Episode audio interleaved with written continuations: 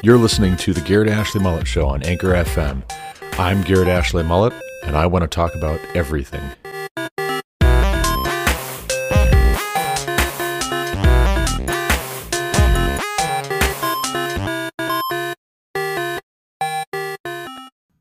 Then Yahweh said to Joshua, Say to the people of Israel, Appoint the cities of refuge, of which I spoke to you through Moses, that the manslayer who strikes any person without intent or unknowingly may flee there. They shall be for you a refuge from the avenger of blood.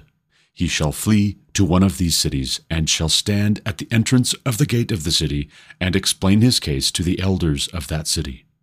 Then they shall take him into the city, and give him a place, and he shall remain with them. And if the avenger of blood pursues him, they shall not give up the manslayer into his hand, because he struck his neighbor unknowingly, and did not hate him in the past. And he shall remain in that city until he has stood before the congregation for judgment, until the death of him who is high priest at that time. Then the manslayer may return to his own town and his own home, to the town from which he fled. So they set apart Kadesh in Galilee in the hill country of Naphtali, and Shechem in the hill country of Ephraim, and Kiriath Arba, that is Hebron, in the hill country of Judah. And beyond the Jordan, east of Jericho, they appointed Bezer in the wilderness on the tableland, from the tribe of Reuben, and Ramoth in Gilead, from the tribe of Gad, and Golan in Bashan, from the tribe of Manasseh. These were the cities designated for all the people of Israel, and for the stranger sojourning among them, that anyone who killed a person without intent could flee there, so that he might not die by the hand of the avenger of blood till he stood before the congregation. Then the heads of the fathers' houses of the Levites came to Eleazar the priest, and to Joshua the son of Nun, and to the heads of the fathers' houses of the tribes of the people of Israel. And they said to them, At Shiloh, in the land of Canaan, Yahweh commanded through Moses that we be given cities to dwell in, along with their pasture lands, for our livestock. So by command of Yahweh, the people of Israel gave to the Levites the following cities and pasture lands out of their inheritance. The lot came out for the clans of the Kohathites. So those Levites who were descendants of Aaron the priest received by lot from the tribes of Judah, Simeon, and Benjamin thirteen cities. And the rest of the Kohathites received by lot from the clans of the tribe of Ephraim, from the tribe of Dan, and the half tribe of Manasseh, ten cities. The Gershonites received by lot from the clans of the tribe of Issachar, from the tribe of Asher, from the tribe of Naphtali, and from the half tribe of Manasseh in Bashan, thirteen cities. The Merarites, according to their clans, received from the tribe of Reuben, the tribe of Gad, and the tribe of Zebulun, twelve cities. These cities and their pasture lands the people of Israel gave by lot to the Levites, as Yahweh had commanded through Moses. Out of the tribe of the people of Judah and the tribe of the people of Simeon, they gave the following cities mentioned by name which went to the descendants of Aaron, one of the clans of the Kohathites, who belonged to the people of Levi, since the lot fell to them first. They gave them Kiriath Arba, Arba being the father of Anak, that is Hebron, in the hill country of Judah, along with the pasture lands around it. But the fields of the city and its villages had been given to Caleb, the son of Jephunneh, as his possession. And to the descendants of Aaron, the priest, they gave Hebron, the city of refuge for the manslayer, with its pasture lands, Libnah with its pasture lands, Jattir with its pasture lands, Eshtemoa with its pasture lands, Holon with its pasture lands, Debir with its pasture lands, Ain with its pasture lands, Juttah with its pasture lands, Beth Shemesh with its pasture lands, nine cities out of these two tribes. Then out of the tribe of Benjamin, Gibeon with its pasture lands, Geba with its pasture lands, Anathoth with its pasture lands, and Almon with its pasture lands, four cities. The cities of the descendants of Aaron, the priests, were in all thirteen cities with their pasture lands. As to the rest of the Kohathites belonging to the Kohathite clans of the Levites, the cities allotted to them were out of the tribe of Ephraim. To them were given Shechem, the city of refuge for the manslayer, with its pasture lands in the hill country of Ephraim, Gezer with its pasture lands, Kibzaim with its pasture lands, Bethhoron with its pasture lands, four cities. And out of the tribe of Dan, Elteke with its pasture lands, Gibbethon with its pasture lands, Aijalon with its pasture lands, Gathrimmon with its pasture lands, four cities, and out of the half tribe of Manasseh, Taanach with its pasture lands, and Gathrimmon with its pasture lands, two cities. The cities of the clans of the rest of the Kohathites were ten in all, with their pasture lands. And to the Gershonites, one of the clans of the Levites, were given out of the half tribe of Manasseh, Golan in Bashan with its pasture lands, the city of refuge for the manslayer, and Beeshterah with its pasture lands, two cities. And out of the tribe of Issachar, Kishion with its pasture lands, Daberath with its pasture lands, Jarmuth with its pasture lands, En Ganim with its pasture lands, four cities, and out of the tribe of Asher, Mishal with its pasture lands, Abdon with its pasture lands, Helkath with its pasture lands, and Rehob with its pasture lands, four cities, and out of the tribe of Naphtali, Kadesh in Galilee with its pasture lands, the city of refuge for the manslayer, Hamath Dor with its pasture lands, and Kartan with its pasture lands, three cities. The cities of the several clans of the Gershonites were in all thirteen cities with their pasture lands. And to the rest of the Levites, the Merarite clans, were given out of the tribe of Zebulun, Jokneam with its pasture lands, Kartah with its pasture lands, Dimnah with its pasture lands, Nahalal with its pasture lands, four cities. And out of the tribe of Reuben, Bezer with its pasture lands, Jahaz with its pasture lands, Kedemoth with its pasture lands, and Mephaath with its pasture lands, four cities. And out of the tribe of Gad, Ramoth in Gilead with its pasture lands, the city of refuge for the manslayer, Mahanaim with its pasture lands, Heshbon with its pasture lands, Jazer with its pasture lands, four cities in all. As for the cities of the several Merarite clans, that is, the remainder of the clans of the Levites, those allotted to them, were in all twelve cities. The cities of the Levites in the midst of the possession of the people of Israel were in all forty eight cities, with their pasture lands. These cities each had its pasture land around it, so it was with all these cities. Thus Yahweh gave to Israel all the land that he swore to give to their fathers, and they took possession of it, and they settled there. And Yahweh gave them rest on every side, just as he had sworn to their fathers. Not one of all their enemies had withstood them, for Yahweh had given all their enemies into their hands. Not one word of all the good promises that Yahweh had made to the house of Israel had failed. All came to pass.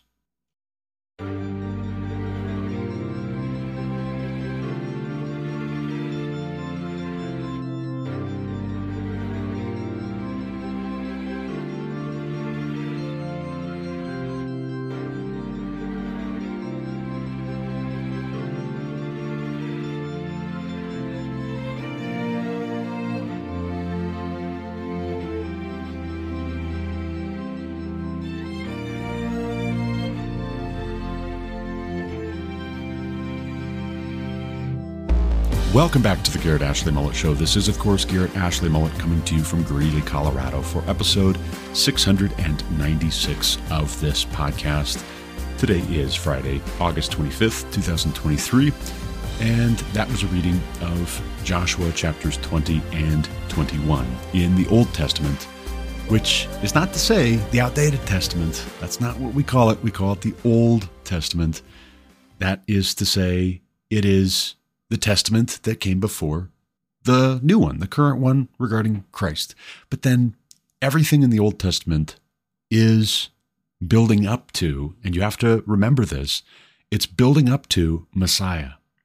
It's building up to the fulfillment of the promise, which is in the Old Testament and told to us in the book of Genesis, that God would lift ultimately this curse that he leveled on the man and the woman and creation.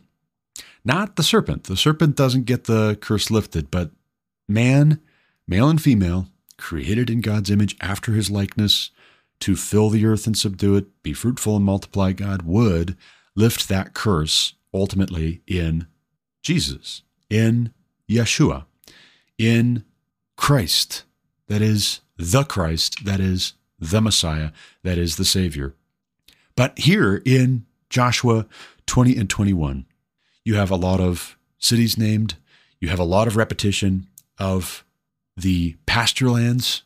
It's really important that you understand the pasture lands go with the cities. It's not just the cities, and you got to stay inside the cities. No, no, the pasture lands as well. Why is that important? Because when you live in the city, you have to get your food from somewhere. Where are you going to get your food from? Well, ideally, it's going to be locally grown. You're going to have locally raised sheep, for instance, cattle, for instance. From the cattle, you might not just get meat, you'll get dairy as well, probably. You'll get milk. From the sheep, you're not going to just get meat, although lamb is quite good, in my opinion. You're not going to just get goats for meat. You'll also probably get some milk from the goats. You'll also get wool from the sheep, which you can make into clothes.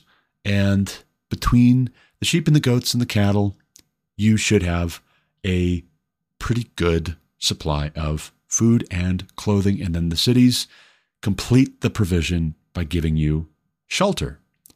So we have this repetition and a fulfillment of all the promises that God made to the forefathers of these Israelites, to Abraham, Isaac, and Jacob, that they would get a possession, they would have land. They would have the promised land, which is Canaan, which, interestingly, God had given to Abraham, Isaac, and Jacob well before this taking of the inheritance. We're talking centuries before.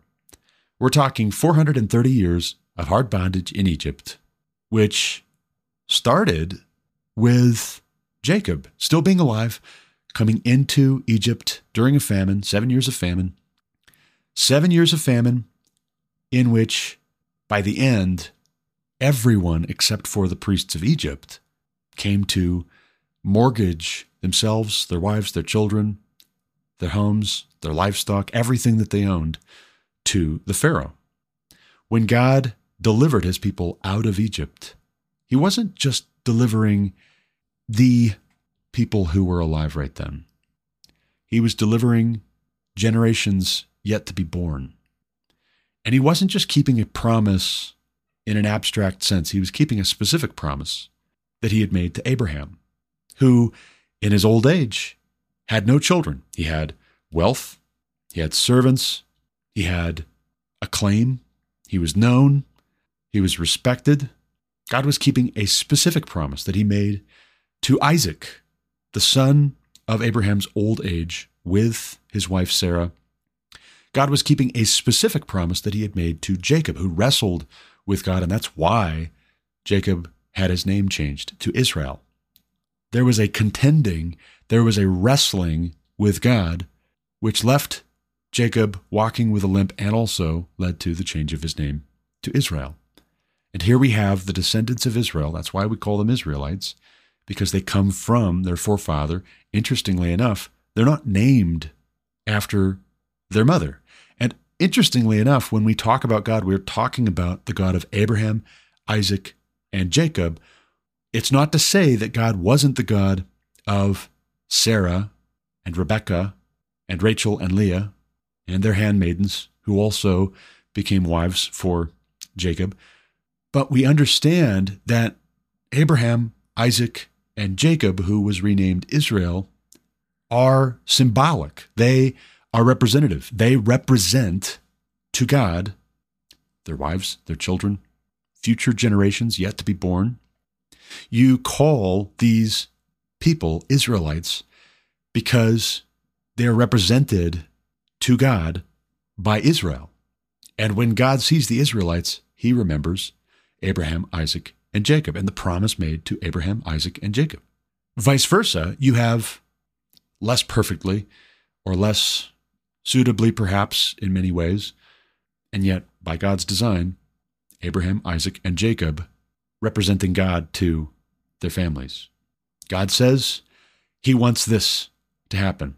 And it is, first and foremost, the responsibility of these fathers, these husbands, these heads of households to carry out faithfully what it is that God has commanded and to make sure that it has been carried out.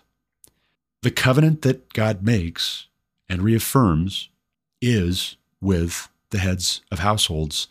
And then from there, it comes down to the members of the household. And you can say, well, what about their wives? Why isn't it the case that the covenant is said to have been with Abraham and Sarah? Clearly, Sarah has some interaction with God. And yet, it's interesting when she laughs, there's a different characteristic, there's a different quality to her laughter than when Abraham laughs. There's a different kind of a response. And even just how it's talked about, how it's communicated on into the New Testament, the women who are held up as exemplary, and there are women who are held up as exemplary. They show up in the genealogy of Jesus, for instance, from the Old Testament specifically, are not the wives of Abraham, Isaac, and Jacob. Have you ever thought about that? That we're not given Sarah, Rebecca, Rachel, Leah as these stellar examples to emulate or to follow after. The women we're actually given as examples are Rahab, for instance. For example, Ruth, the Moabitess. Rahab was a prostitute formerly, in a former life. Ruth was a Moabitess, not even an Israelite, except she was grafted in, she was adopted in, as we'll find later on when we get to that part of the Old Testament, Lord willing. You have Esther also held up as an example. She gets an entire book of the Old Testament dedicated to her story, or rather, God's story as it pertains to her and his people and how he is still fulfilling his promises. But in this case, he's fulfilling promises by using Esther to appeal to the king of a pagan people. And yet, Esther is held up as this example. It's a curious thing. Coming back to Joshua chapter 20 and Joshua chapter 21, though, we have cities of refuge. Let's get that squared away. And this is God saying to Joshua, appoint the cities of refuge of which I spoke to you. This is a priority to God. And it reminds me of Micah 6 8. He has shown you, O man, what is good, and what does the Lord require of you but to do justice and love mercy and walk humbly with your God. These cities of refuge are an expression of the love for mercy which God commands and requires of his people. You love mercy, which is to say, what? For those who are guilty of manslaughter, there is to be a mercy. It's a command. They were never known to hate the person that they accidentally killed, and it was an accident. We have every reason to believe it was an accident. They've never hated that person. We don't recall a history of conflict where they were just always at each other's throats, saying ugly, awful, mean things. No, there was no malice. There was no menace. It wasn't that they wanted to kill this person. It was an honest mistake. It was a tragic mistake. This person lost their lives at the hands of the manslayer. We have to have some place to put the manslayer to keep him from being killed himself because God doesn't want the shedding of innocent blood. And even if the manslayer might be guilty of carelessness, that does not mean he is guilty of murder. But that is to say, too, that when hatred is known, when you have a alignment of means, motive, and opportunity, and it has been known that this person always hated that guy that he ended up killing, and he says it was an accident, but we all know they never got along. They were always quarreling. They were always fighting over things. There was a motive to get this guy out of the way. When that is a factor, you have reason to believe, and there is the testimony of multiple witnesses to attest that yes, person A killed person B, who he always hated, they never got along, then that's murder, and due justice comes into play at that point. We're no longer talking about love mercy in that context. Obey God, walk humbly with God, submit to what God said. You put the murderer to death. They pay for their crime with their life.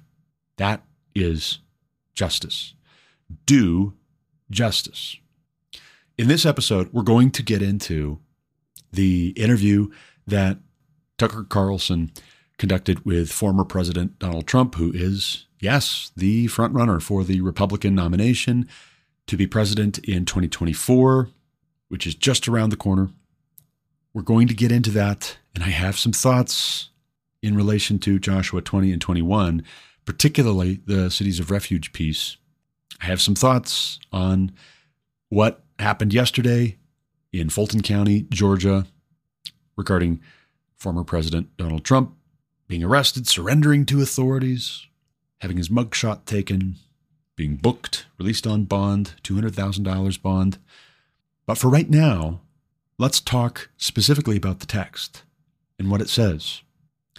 Verse 5 If the avenger of blood pursues him, that is the manslayer, they shall not give up the manslayer into his hand because he struck his neighbor unknowingly and did not hate him in the past. That is to say, the elders of the city that has been set aside as a city of refuge, a sanctuary city, you might say, per God, per God's instructions, per God's command, and his requirement to love mercy, the city's elders shall not surrender the manslayer to the avenger of blood. Don't do it. Protect this man from being killed by the relative or the close friend of the one who lost their life tragically. Protect this man. Don't surrender him.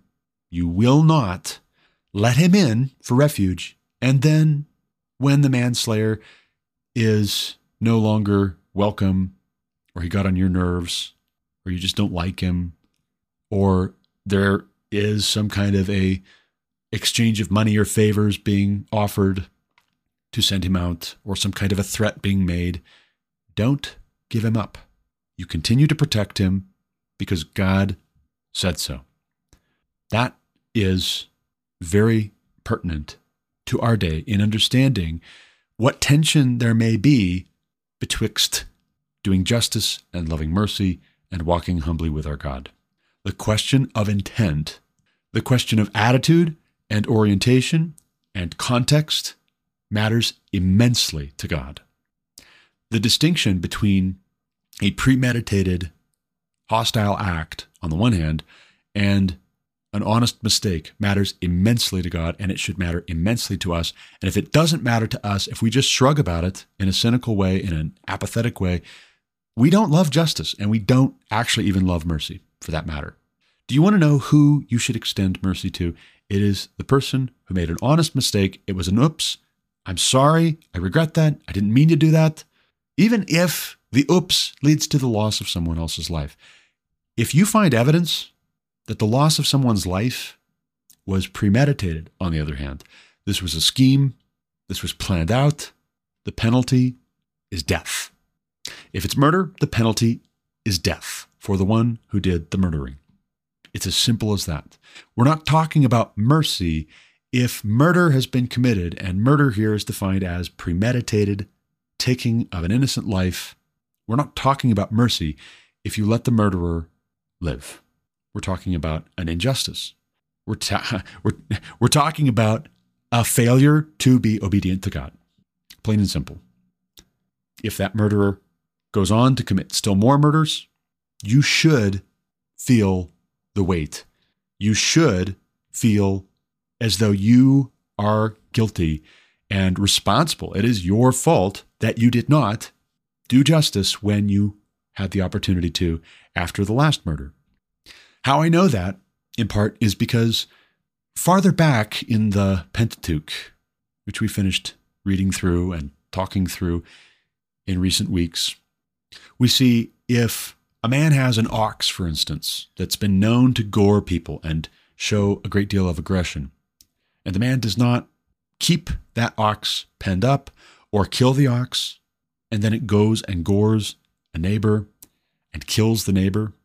The man who owned the ox is responsible. He is guilty of murder. And it says in Exodus chapter 21, verse 29, not just the ox is to be put to death if someone is killed by that ox who was in the habit of attacking people, goring people, Not just the ox is to be put to death, the owner of the ox is to be put to death. The owner of the ox is guilty of murder. He knew better. That is to say, too, that if we have murderers who are known to be murderers, we know that they planned it out, we know that they're guilty, we know that they did it, the evidence proves that conclusively. We have multiple eyewitnesses who saw them do the deed, and we do not put them to death, or whoever is responsible to put them to death does not put them to death. That is not justice. That is not mercy. That is not walking humbly before your God. And if such a man goes on to kill again, the ones who allowed him to live instead of putting him to death are guilty themselves of the murders that man commits. That's how it works. It's not no big deal. It's not really this gray issue when district attorneys in the US are being put in position in cities here in the US specifically to catch and release and not prosecute violent criminals in those communities. The police go out, they risk their lives, they risk being sued, they risk being destroyed by the corporate news media, the media industrial complex, as I've seen it referred to here recently, not to be. The police go out, they risk their lives to enforce the law, to apprehend the perpetrator, to do so with the utmost care, totally blameless. They do it. He's arrested, taken back to jail, thrown in a jail cell, and if a George Soros funded district attorney refuses to prosecute, he's released. He's back on the streets. That makes that district attorney guilty of murder if said violent criminal goes out and commits another murder.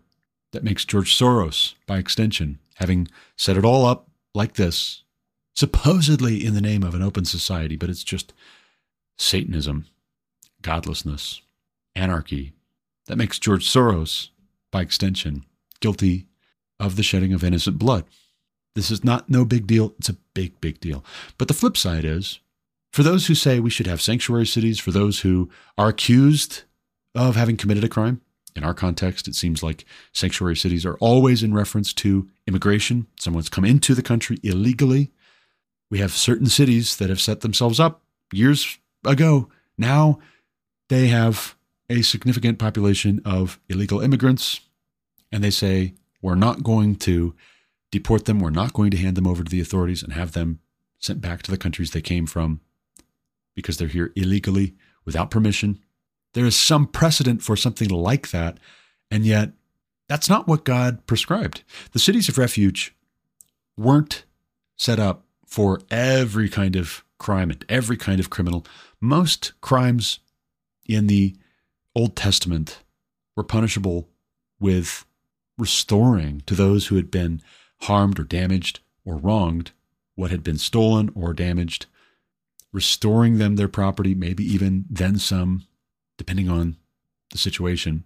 But these things were to be dealt with in that way, not putting thieves, robbers into perpetual storage in a prison. Oh, they're a thief? Yeah, let's put them to work.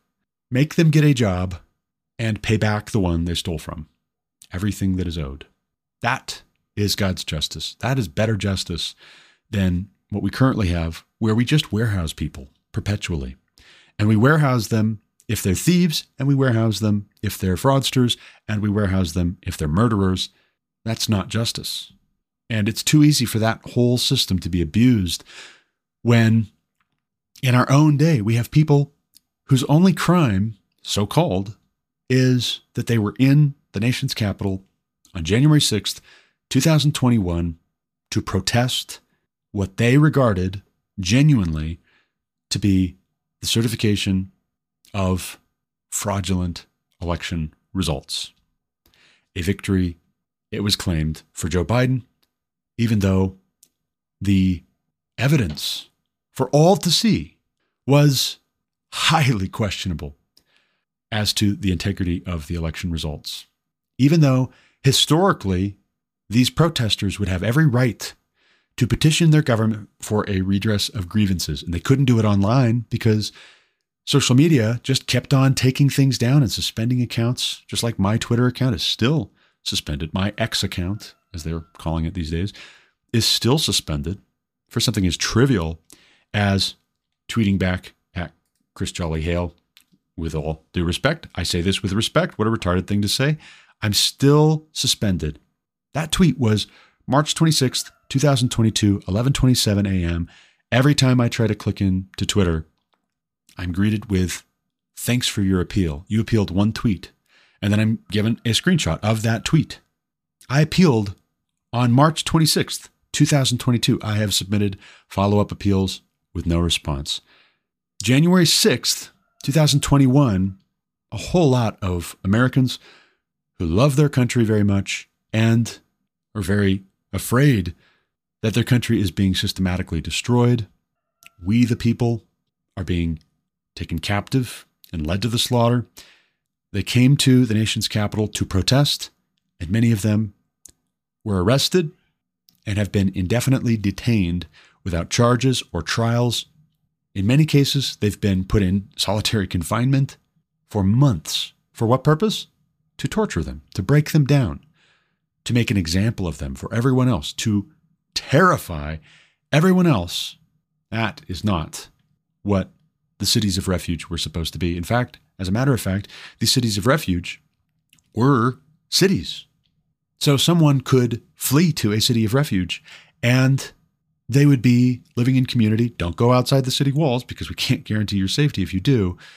But you can mill about, you can walk around freely, you can visit people, get to know people, go to synagogue, study Torah, worship, eat, drink, rest, the opposite of solitary confinement. That's what cities of refuge were, even in the case of someone who had killed a man accidentally. Now tell me this how many of the people indefinitely detained, put in solitary confinement by the Biden administration and the bureaucratic state here in the United States of America killed anybody? Even so far as accidentally killing someone, it didn't happen. That's not a thing.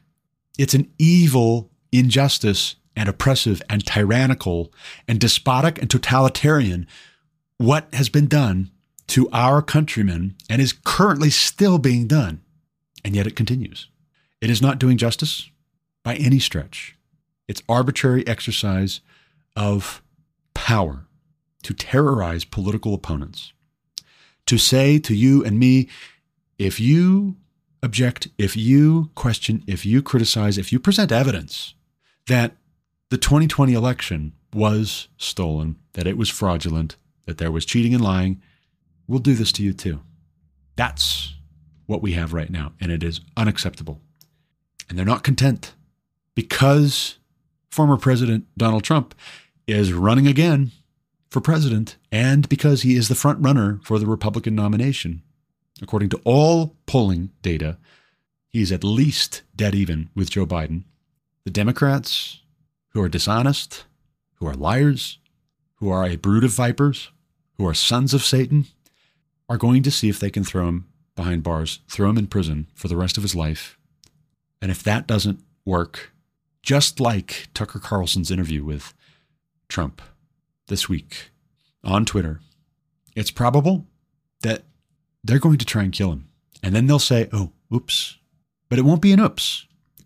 They will be guilty of murder if they do this thing that they have in mind to do, and all their rhetoric and all their behavior to this point actually makes it surprising they haven't killed him yet, but they're terrified to. If they do this thing, there will be no going back. If they do this thing, they may just get the insurrection they claim January 6th was. They may just get a civil war. And I'm not I'm not threatening that. I'm not saying I want that. I'm not saying I hope for that. But I think they do. I think they want that. I think they're hoping to get it and to get it in such a way that they get to once and for all settle the score with their long-standing political enemies going back to the 1860s.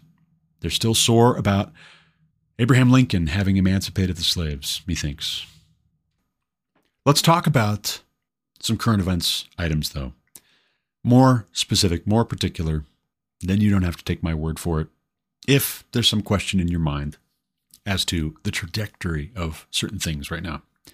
Tim Pearce over at the Daily Wire published a piece August 21st Biden's ATF, that is, Bureau of Alcohol, Tobacco, and Firearms, which I would agree with those who say should be a convenience store, not a bureaucratic entity in the federal government. Biden's ATF has revoked hundreds of licenses in crackdown on gun dealers. As Pearce writes, ATF has revoked the licenses of 122 gun dealers so far this fiscal year, on top of the 90 licenses it pulled last year. Since 2013, the earliest year for which data is available, the previous record for licenses revoked in a single year was 81. The agency pulled just 27 licenses in fiscal year 2021, according to the Wall Street Journal. The ATF has previously hesitated before pulling a dealer's license. Gun sellers are helpful to law enforcement in identifying suspicious customers and aiding in investigations into illegal gun selling. The ATF has typically chosen to issue warnings instead of full license revocation. Quote, the gun dealers were our first line of defense against gun trafficking, end quote, retired ATF Deputy Assistant Director Peter Forcelli told Wall Street Journal quote, why are we now beating an ally into submission, end quote. Quote, the ATF previous to this administration had a let's see if we can help you attitude. And some gun dealers took advantage of that, retired ATF official Rick Vasquez said. The ATF said in a statement that it is enforcing the law. Quote, federal firearms licensees are often our first line of defense against gun crime and are often a source of critical enforcement information that helps law enforcement identify straw purchasers and disrupt firearms trafficking schemes. ATF spokeswoman Christina Mastropasqua told Fox News, quote, FFLs that willfully violate the law, however, must be held accountable. ATF conducts inspections to ensure compliance with applicable local, state, and federal laws and regulations and to educate licensees on the specific requirements of those laws and regulations. Skipping on down, in one instance, the ATF targeted a part time gun dealer in a small town in Oklahoma. Russell Fincher told the Second Amendment Foundation's investigative journalism project that the ATF sent seven SUVs full of armed agents to raid his home after he invited them in. In a previous inspection, the agents had identified traces on several of his guns and a paperwork error. Fincher eventually agreed to give up his FFL while the ATF confiscated an estimated $50,000 worth of firearms. Quote, they have my life in the palm of their hands and they have very little accountability. I'm just trying to make a living and it takes three jobs to make ends meet, dealing as little as I have with the ATF. When you ask them a specific question, they'll tell you it's a gray area. Well, a gray area can send you to jail. I'm not Hunter Biden. I'm not going to get my weapon charges dropped, end quote. It's not for no reason that this administration is going after gun dealers. They're going after the gun dealers because they want to go after the gun owners. This is a boa constrictor around the Second Amendment to the United States Constitution. That Second Amendment is there not so that you can go out plinking targets with your friends, not so you can hunt, although that's great. That's a great thing to do, and we should be free to do it. Actually, honestly, the Second Amendment isn't even first and foremost so that you can deter violent criminals in your community, petty crime. Although, again, that is a benefit. That is part of the reason why you have the right to keep and bear arms, and it shall not be infringed. The Second Amendment is there to protect against a tyrannical government, either domestic or foreign, oppressing you and your family and your friends and your communities without you being able to stop them, without you being able to protect yourself and your friends and your family and your community. Because this administration wants to oppress in every other way, they're arming IRS agents and training them in special tactics.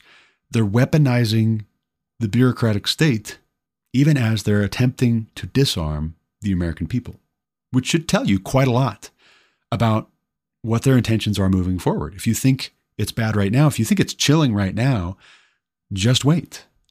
Because the trajectory that they're on is gun confiscation for law abiding individual Americans declare things retroactively illegal that were totally legal when you acquired them, and then go on a fishing expedition. If you've said something critical, if you've been frustrated with a certain political party, these are Gestapo tactics. Not theoretically, not hypothetically, these have been tried. This has been done. We've seen this movie. If we've read history, we know how it ends. The only peaceful resolution is if we do indeed have free and fair elections, which lead to people being put in positions of authority to rein in unelected, otherwise unaccountable bureaucrats in agencies like the ATF. That's the only peaceful resolution for these kinds of Gestapo tactics. Otherwise, we're on a collision course. Another reason why this is terribly, terribly important for us to pay attention to and to know what we're about on is related to some reporting over at Not the Bee by Annie Oakley, not her real name. August 17th, three officers down send everybody. Fargo police release body cam video of Syrian refugee who planned to shoot up packed street fair but was stopped by hero cop. Did you hear about this? Did it make even a blip in the corporate news media? I heard about it from Not the Bee. Thank you to Not the Bee. I'll play for you cut one of the audio from the body cam footage. And then I have some explaining to do. Some explaining. I'll sum up because there's too much. Here it is, cut one. Take a listen.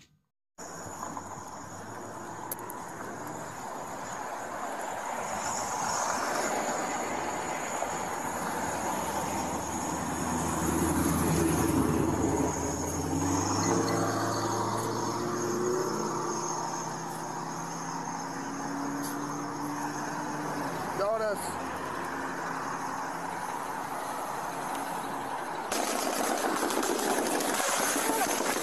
Central, we got shots fired. Central, we got shots fired.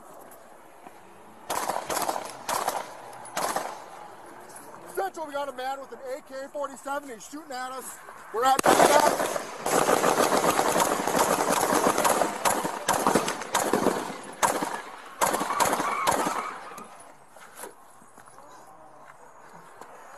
Central, shots fired, shots fired. We got three officers down. Three officers down. Send everybody.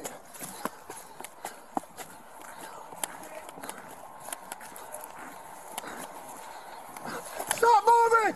Stop moving! Put your hands up! Hands up! Hands up! Hands up! Hands up! Hands up!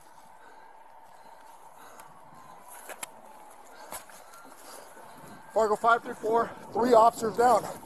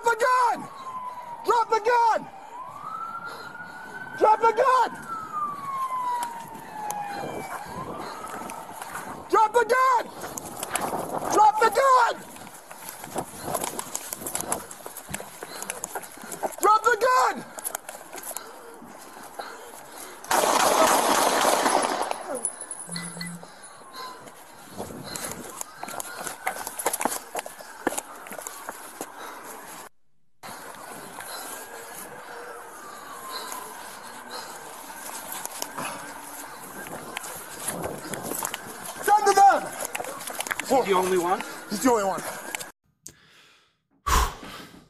That right there is Fargo, North Dakota. I've been to Fargo. I've been there several times. Fargo on the interstate, I 94, is a straight shot for the most part, at least when you get to Dickinson from my hometown of Glendive, Montana. Five and a half hours.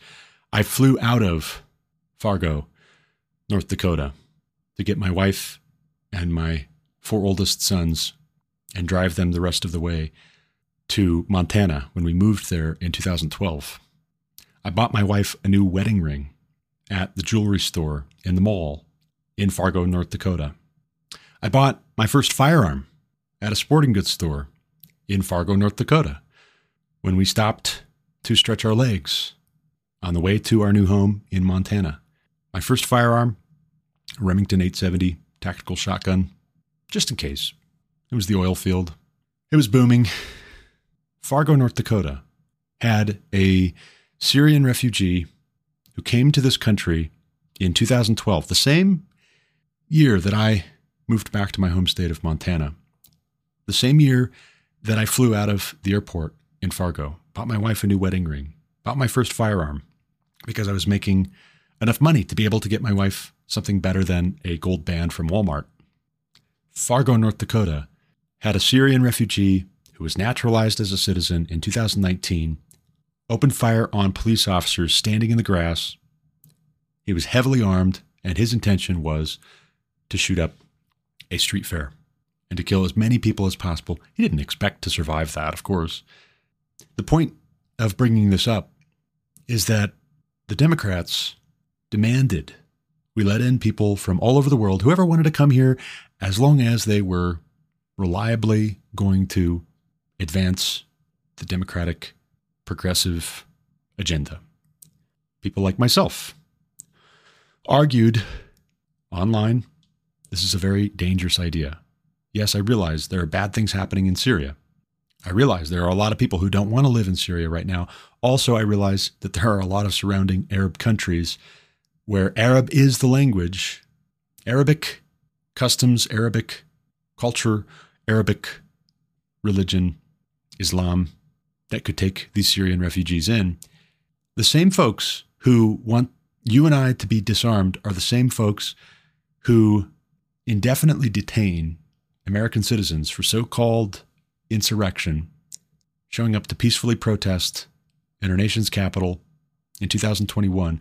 They're the same folks who want to ban AR 15s and so called high capacity magazine firearms and yet, here's my question if I'm a husband and father in the crowd at the street fair in Fargo, North Dakota, and somebody like this Syrian refugee with an AK 47 and lots of ammunition starts to open fire, and my family's in the crowd, and I don't have the ability to have a firearm on my person with sufficient deadliness, sufficient lethality to neutralize the threat if he's already gotten through all of the law enforcement that stood between him and the street fair, what is that? It's a big deal that there are really people who want to kill you and me and our families because we're Americans or because we're conservatives or because we're Christians. It's a big deal that we would have the ability to protect innocent life against murderers. It's a big deal that the presumption of innocence applies to whoever the Democrats believe will advance their social and economic and political goals. But the presumption of guilt applies to whoever would disagree with them, whoever would contradict them, whoever would challenge them, even just rhetorically or politically or economically. This is why it matters immensely that the ATF is going after FFLs and wants to go after law abiding gun owners. This is why it's a big, big deal. They know better, they don't care. On a related note, let's consider another bit of reporting. This by John Knox, August 17th, at Not the Bee. The British people may not like it, but Islam is here and here to stay. I'll play for you cut two. And this is Ben Q on Twitter. Thank you to John Knox and the lovely folks over at Not the Bee for embedding this tweet in the story so that I can actually see it. Here it is, cut two. Take a listen. You'll be excused to think that this is a church, but as is the case across the UK, we've took it over. It's now actually a mosque, a masjid. Christianity is depleting, atheism is unfulfilling, Islam is here and is here to stay. The British people, they may not like it, but as is the case with many things, there may be something which you don't like, which is good for you. So carry on making those churches for us. Keep them empty. We'll buy them in a few years' time and we'll make them into a mosque.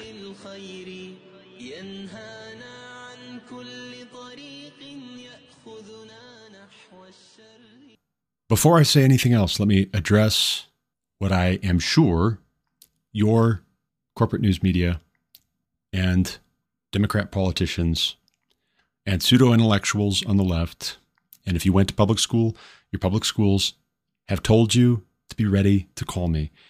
You're going to want to call me Islamophobic. It is not an irrational concern that Islam is taking over the UK or Western Europe generally. It's not an irrational concern. It is a very valid concern. For those who say Christians need to stay out of politics and not get involved in making decisions together in their communities, or else check their Christian convictions, their Christian ethics, their Christian worldview at the door, those people are the same people who insist we need to hear more from Muslims in the US, in the UK, in Western Europe, and we need those people to be contradicted. We need those people who are saying Christianity bad, Islam good, silence the Christians, amplify the Muslims, run interference for them, make excuses, don't cover instances of violence, assault, rape, murder, terrorism. They need to be cross examined. And we need to not be bullied into silence. This is also part of why I say that it's not an abstract thought exercise and it's not trivial and it's not irrelevant.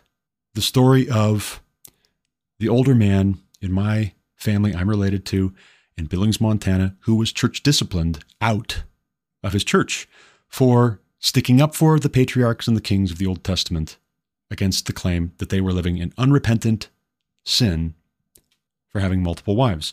Why that's important is because, one, it erodes your ability to do apologetics and discipleship and to have sound biblical hermeneutics, to exegete when you play onesies twosies with the biblical text to affirm mere tradition of man.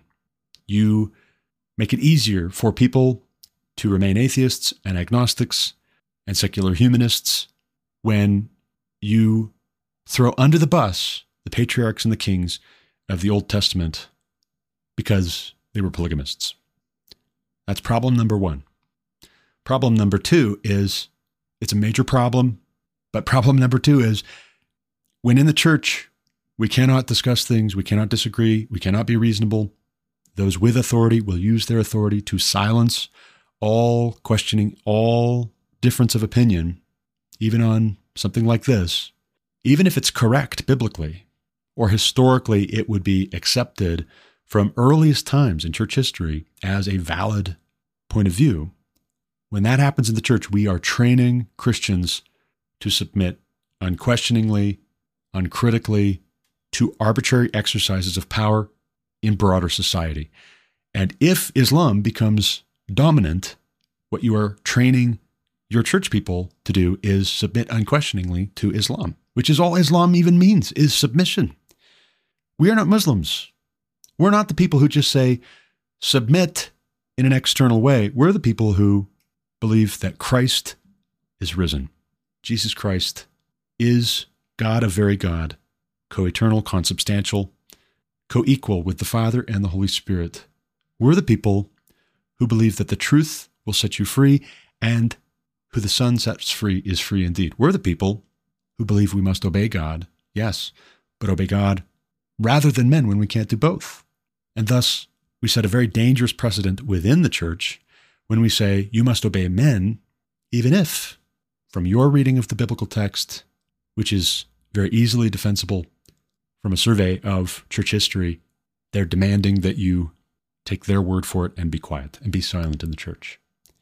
Reason number three why it's a big deal what's happened in Valley Bible Church in Billings, Montana, with Joe Schreibeis as the principal instigator, is that as Islam becomes majority minority, the demographic in the UK, due to birth rates, in Western Europe, due to birth rates, the Muslim minority becomes dominant politically, culturally, socially, you will, not you may, you will find that polygamy is legalized and normalized because the Muslims are polygamists.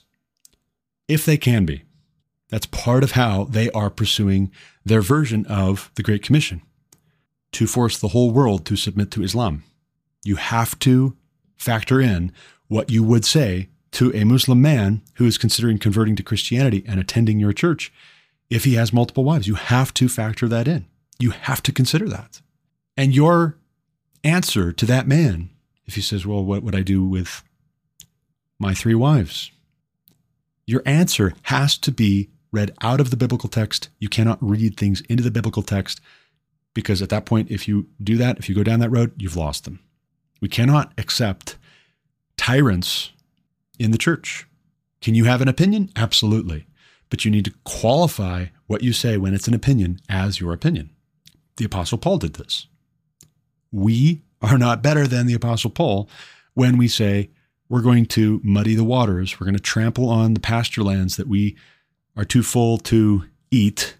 We're not better than the Apostle Paul. In fact, we're exactly the kind who are prophesied against by Ezekiel in the Old Testament. God Himself will oppose such shepherds, and He will be a shepherd to the sheep who have no shepherd otherwise. But we, if we would be shepherded by God Himself, by Jesus Christ our Lord, the Good Shepherd, if we would be shepherded, we have to be willing to be reasonable with one another and we have to be Bereans and we have to be humble at the same time as we do justice and love mercy and not arbitrary, not filled with selfish ambition and vain conceit. God opposes the proud, he gives grace to the humble. One more story about this concerning ongoing development and a book recommendation after we have concluded this story before we move on. Carlos Garcia, July 19th, 2023, theblaze.com. Rioters reportedly stormed Swedish embassy in Iraq and lighted on fire in protest of Quran being burned in Stockholm.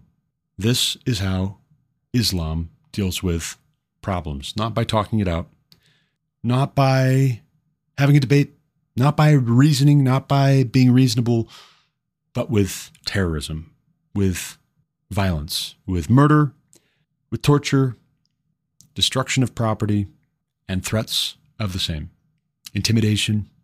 That's how you should expect the West to change if we will not return to God. If we will not get back to God's Word, Old Testament, New Testament, informing our conception of justice and mercy and humility if God's word is not our standard for what is true, if it's just our opinion, my opinion, your opinion, my truth, your truth, you do you, boo, these people are chomping at the bit to burn down, to burn down and to commandeer and to colonize. And the same people who want to tell you and me that we're so bad, we're so awful. Donald Trump is worse than Hitler. He's a fascist. He's a Nazi. Punch a Nazi. They will bow and scrape and apologize and kiss the ring and make excuses and run interference and cover it up when things like this happen, just like Carlos Garcia is reporting for The Blaze. You don't want a Swedish embassy in your country? Okay, fine. Maybe when this is acceptable and the Iraqi government doesn't have a handle on it enough to protect the embassies of foreign countries, maybe we all just go to our corners. Europe, right now has the equivalent culturally, socially, theologically, politically of stage four cancer. If the US would avoid the fate of Western Europe, we have to wise up right now. What the Democrats want to do is they want to bring in more and more people who will be dependent on them and keep them in power. And they want a one world government. They will use optics like this to advance their agenda to control and to monitor everybody all the time, to go after anybody and everybody, to censor, to disenfranchise, to fine, to detain anybody. But they'll leave out that it's driven by Islamic political thought, Islamic culture, Islamic religion. And this is why Western civilization is so very important. If you don't want this happening, to your embassy, to your street fair, to your town, your neighborhood. The time to speak up is not 10 years down the road, not when you feel like it, when you think you have the time. No, no, the time is now. This is why, oh, by the way, when Trump ran in 2016 on a promise to secure the border with Mexico. This is why when he ran on going after ISIS, which was a big thing, this is why it was a good thing and not what the corporate news media wanted you to believe, not what the teachers' unions wanted you to believe, not what the establishment of both political parties, Republican and Democrat, wanted you to believe. Trump was right, and they wouldn't let him do half of what he had promised to do and what he wanted to do. And they should have let him do it because you know what? Whether they would admit it or not, it would be good for them too to not have our country overrun with all of the villains of the world who hate us and want to kill us and want to take over our country. This is why it's so critically important that we not tamely, meekly, quietly, passively, lazily, irresponsibly surrender our right to free speech, our right to assembly, our right to privacy, our right to keep and bear arms, our right to worship God according to the dictates of our conscience. They'll tell you on the front end, this is just what it is in a multicultural society. You have to accept that. But then all that, all of that will give way to this is just what it is when your country is majority Muslim. And it doesn't even have to be a majority Muslim country. If the demographic pressure is in favor of the Muslim population growing and expanding and getting ever more aggressive and dominant and pushy and forceful, they don't have to be the majority. They just have to be committed. And if we're not committed at all, we go the way of Europe, the direction that Europe is going right now. Some guy, for whatever reason, decides to rip pages out of a Quran stomp on them and light the thing on fire in the street. It somehow that is the fault of the entire country of Sweden and the government of Sweden. Because if Sweden actually wanted peace with the Muslim world, Sweden would be doing whatever they have to to keep their citizens from burning a copy of the Quran. That's the message that's being communicated. That's what they want you to believe. But Douglas Murray has an excellent book on this, The Strange Death of Europe, which tells the story. It explains how this became a thing post World War II. Europe, which had already become so very, very secular by that point, and that's a large part of why World War II and World War I were so destructive. It's not because Europe was so Christian, it's because Europe post Enlightenment, due to secular humanism and scientism and positivism, believed in unbounded progress being possible if we unshackled ourselves from the constraint of God's word, the commands of God in the Bible, the teachings of Jesus, the authority of Jesus Christ our Lord. Post World War II, the elites, the industrial giants, the academics, the intellectuals, the so called experts decided they would repopulate Europe and rebuild Europe by importing Muslims from North Africa, from the Middle East, from Pakistan. And they have, and they did. And look how that's going. As they imported more and they convinced more and more of the common people to fill themselves with self loathing, to reject the goodness of God, because somehow this is all God's fault that cities were bombed out, that the Nazis did what they did. That was all Christianity. No, it wasn't. But it was Christians having thrown in the towel on the inerrancy of Scripture, the authority of God's word, the purity of the gospel, which was delivered once for all. It does not need to be touched up, it does not need to be upgraded or augmented. Thank you very much. The majority of pastors in the German church just quietly went along with the Nazis co opting their faith. And you, if you listen to the corporate news media, if you were trained up in the way you should not go in the public education system, you were told that the Republicans do this. The Republicans are the ones who corrupt the gospel. Listen, here's the true story. Liberal theology, round about J. Gresham Machen's time, early 20th century, late 19th century, liberal theology made major gains, taking over seminaries, and universities, our country's best and brightest institutes of higher learning, liberal theology displaced historically orthodox Christian teaching and training and equipping of pastors, and lay people alike. Liberal theology took over the leadership of major denominations in the US. And all of a sudden, whether you were a conservative or you were a progressive, you were going to get, if you were going to become the future leadership of any political movement, any organization worth mentioning, any institution, any church, any denomination, any corporation, you were going to get your theological training. If you got any theological training, you were going to get it probably from a liberal theologian. The Republican Party has been most resistant, not enough resistant, but most resistant to this. And yet, insofar as we have one political party or the other, which most exemplifies the danger inherent to liberal theology and the false gospel of liberal theology, it's the Democrats, it's the progressives. They sprinkle in a little bit of Jesus said to love your neighbor as yourself, and therefore you have to affirm and attend and bake the cake for and shoot the photos for my gay wedding.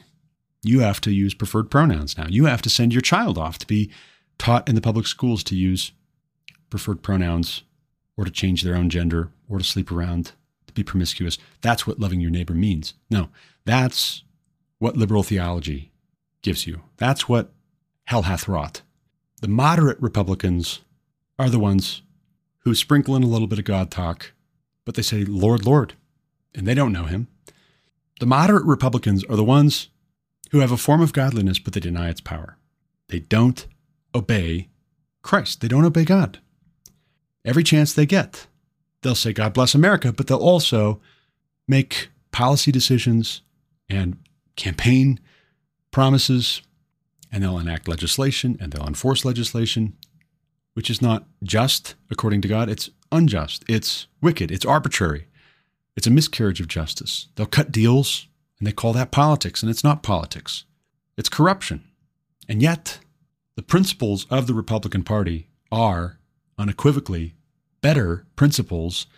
When you read the platform itself, it is a better platform, more consistent with biblical Christianity than the platform of the Democrats, which is about murder of the unborn. It's about sexual degeneracy. It's transgressive. It's not progressive. It's transgressive and totalitarian. This is not right versus left anymore. This is good versus evil. And the moderates who want to sprinkle in a little bit of concession for what is evil, we don't need them. Not like that. Not men without chests, as C.S. Lewis would call them. No, no. We need to be about truth, or it's over, and we're done for. Speaking of the truth, Lisa Richwine over at Reuters published a piece August 23rd Trump's debate counter programming draws millions of views on X. No, I'm not saying that everything Donald Trump says is true. That's not why I say speaking of. But I say speaking of truth, it seems to me as though Trump really does believe the things that he's saying as he says them. Just because you don't like what it is that he truly believes and what his supporters believe and what members of his administration, his cabinet, his campaign believe. Just because you don't like it, that doesn't mean that they don't really believe these things are true. And yet, in a functioning country, a functional political system, a functional republic, because we have a republic, madam, if you can keep it, it would be true that he says X, Y, and Z, and that he really thinks that, you should assume, you should assume that he really does believe what he's saying and that he's not just lying and making things up. In a functioning republic, you would be encouraged to analyze and assess in context what he's saying for whether it is in fact true, whether it accords with objective reality, not whether it accords with the political ambitions of career politicians or major corporations or intellectuals in academia. No, no. Whether the things Donald Trump says in his interview with Tucker Carlson are true is determined by consideration of God's word and the natural order, using sound reason and testing sound reason through discourse polite, respectful, considerate, measured, sustained, deliberate, intentional, organized, orderly discourse. Now, I say that, and you may counter. Oh, but wait, Trump doesn't do any of that. he, is a bull in a china shop. He is half the reason why we can't have recent discourse. He's been so polarizing and he said ugly things about celebrities, journalists, politicians, members of the public. This guy, he's the antithesis, he's the opposite of all that. And I would ask you to hear me out when I say what I say next. If, for decades, Neil Postman's portrayal of our consumption of media to get something that approximates an informed opinion about current events, foreign affairs, developments at home and abroad, if something approximating Neil Postman's characterization is what we've been dealt and what we've been subjected to for generations now. And if the majority of us are no longer literate, reasonable, measured, considered, but rather every piece of information, every story is spun, manipulated, selectively edited, endlessly to entertain as much or more as to inform or persuade, then Trump coming in and saying unflattering things, critical things, you might say mean things about people who were in media or who were in positions of political power and influence, Democrat and Republican, may have been, may still be, on the whole, small potatoes compared with whether the shoes fit. What I mean by that is if we go back to the Gospels, for instance, the only example we have in all of human history of someone who's ever called another person an ugly thing and been absolutely blameless in doing so, the only person. Trump's not blameless. You're not blameless. I'm not blameless. None of us are blameless. Jesus was blameless when he called the Pharisees blind guides, hypocrites, whitewashed tombs, a brood of vipers, sons of their father, the devil, publicly. It wasn't for no reason that the Pharisees, the scribes, the Sadducees, the teachers of the law wanted to kill Jesus. It's because he insulted them, or you might say, he accurately described them. Everybody else was busy averting their eyes, piling up the honorifics, or else giving way to these pompous asses. And Jesus didn't play that game. In fact, the most loving thing he could do was call them what they were. And going back to Marcus Aurelius, by the way, this is what he advises very strongly in Meditations, written in the second century AD. He strongly advises the reader who would consider his philosophy to call things what they are. Don't too readily agree. You'll lose the respect of everybody, and you'll undermine your capacity to disagree when you ought to why would you do that? That's partiality. It's cowardice. That's not virtue. It's not wise. But when you disagree, if you disagree with a pompous ass, someone who's puffed up, someone who is used to bullying and bluffing and bribing their way to getting whatever they want, they will hate you. No two ways about it. They will hate you. Proverbs tells us not to correct a fool lest you become like him, but correct a fool in his folly so that he won't be wise in his own eyes. Sometimes the wisest thing is to just not bother. Don't waste your time. But when we're dealing with people who've been entrusted with reporting on what's happening in the world that pertains to us, or making powerful decisions on our behalf, in our name, with our resources, with our blood and treasure on the line, if they make the wrong choice, if they're foolish or if they are wicked, it's not an option to just let that be without comment if you are running for president of the United States and these people are in the way and they're making a mess of things and they've been making a mess of things. If they are, in fact, corrupt, blind guides, hypocrites, it may be the most loving thing is to make sure that they are not wise in their own eyes because it says in Proverbs also that there is more hope for a fool than there is for a man who's wise in his own eyes. Why do you correct a fool? So that he doesn't become wise in his own eyes. Because at least there might be some chance that at a certain point, enough critical mass of negative consequences for foolish behavior will encourage reflection on maybe we should do something different and maybe I was wrong and I'm sorry. But the man who is wise in his own eyes will hate you. A fool will hate you when you try to correct them. And our corporate news media is filled with both kinds of people. It's a rarity to find someone who is confident and also not corrupt. And corruption is folly because there's a God in heaven who knows. When you're lying, he knows. When you're complicit in covering up the crimes of the guilty, he knows. When you're complicit in condemning the innocent, he knows. He will not hold you guiltless. That would not be either just or merciful, actually. Because if you did it in a premeditated way, you get together with a group of other people and you plan this out day after day, week after week, month after month, how you will condemn the innocent and defraud and oppress the poor, and how you will run interference for and make sure that they get scot free, off without any charges, the guilty, so long as they have wealth and power and they're well connected.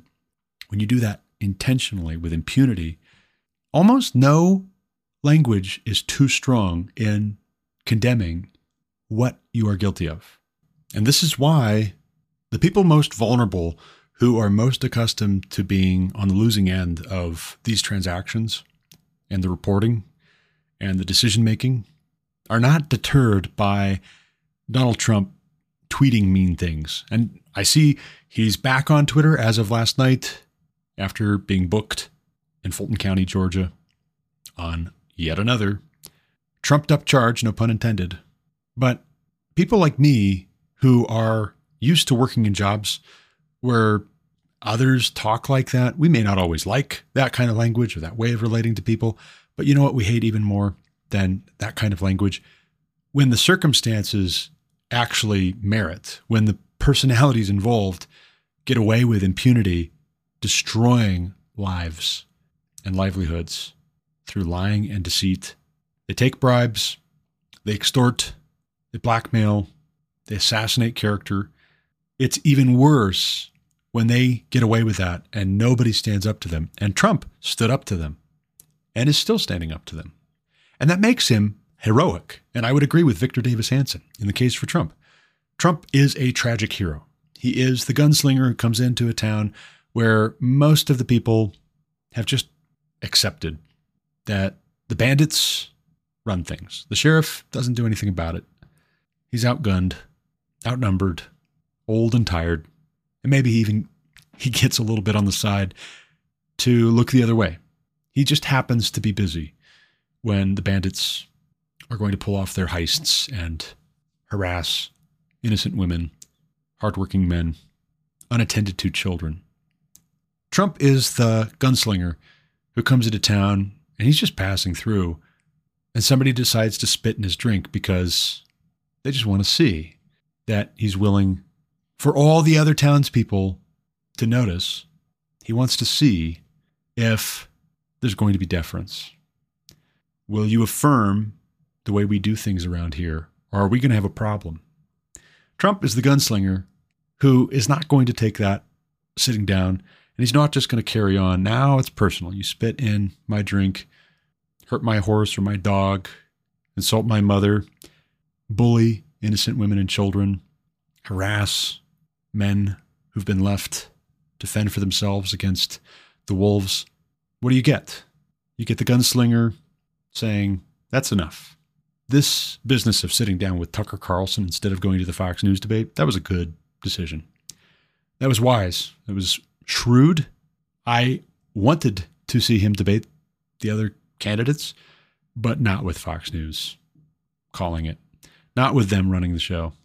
No thanks. How about this? Here's an idea have another debate and have Tucker Carlson moderate the debate. That would be something. See how many of those other guys show up for that debate. There's an idea. Reuters reports the 46 minute conversation with Tucker Carlson drew more than 74 million views. According to stats on the platform, that is formerly Twitter, now X, 74 million is a lot.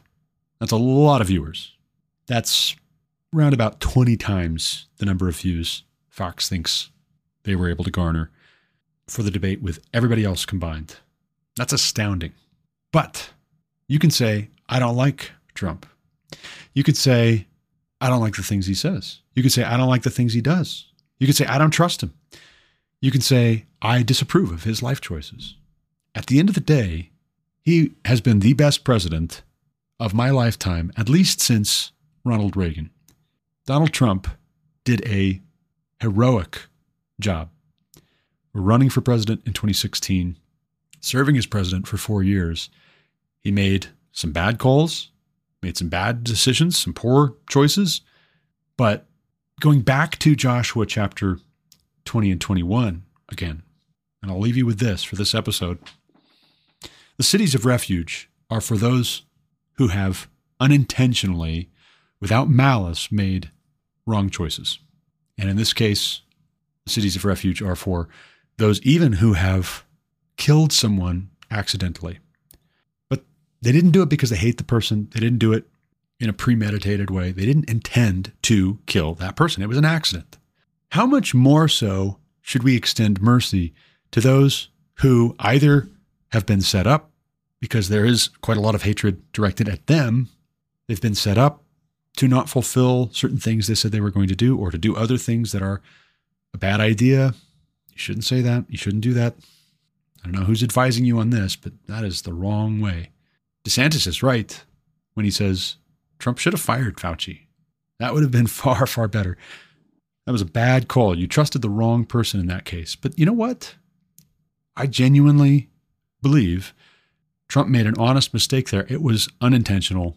And by the time he realized his mistake, it was pretty well too late.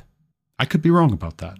And quite frankly, this is one of the reasons why I am in favor of Ron DeSantis. I think Ron DeSantis is a better choice moving forward. Now, if he does not get the nomination, if Vivek Ramaswamy does not get the nomination, if Trump does get the nomination and the polling numbers, barring assassination, the polling numbers certainly do seem to indicate that Trump will get the nomination of the Republican Party.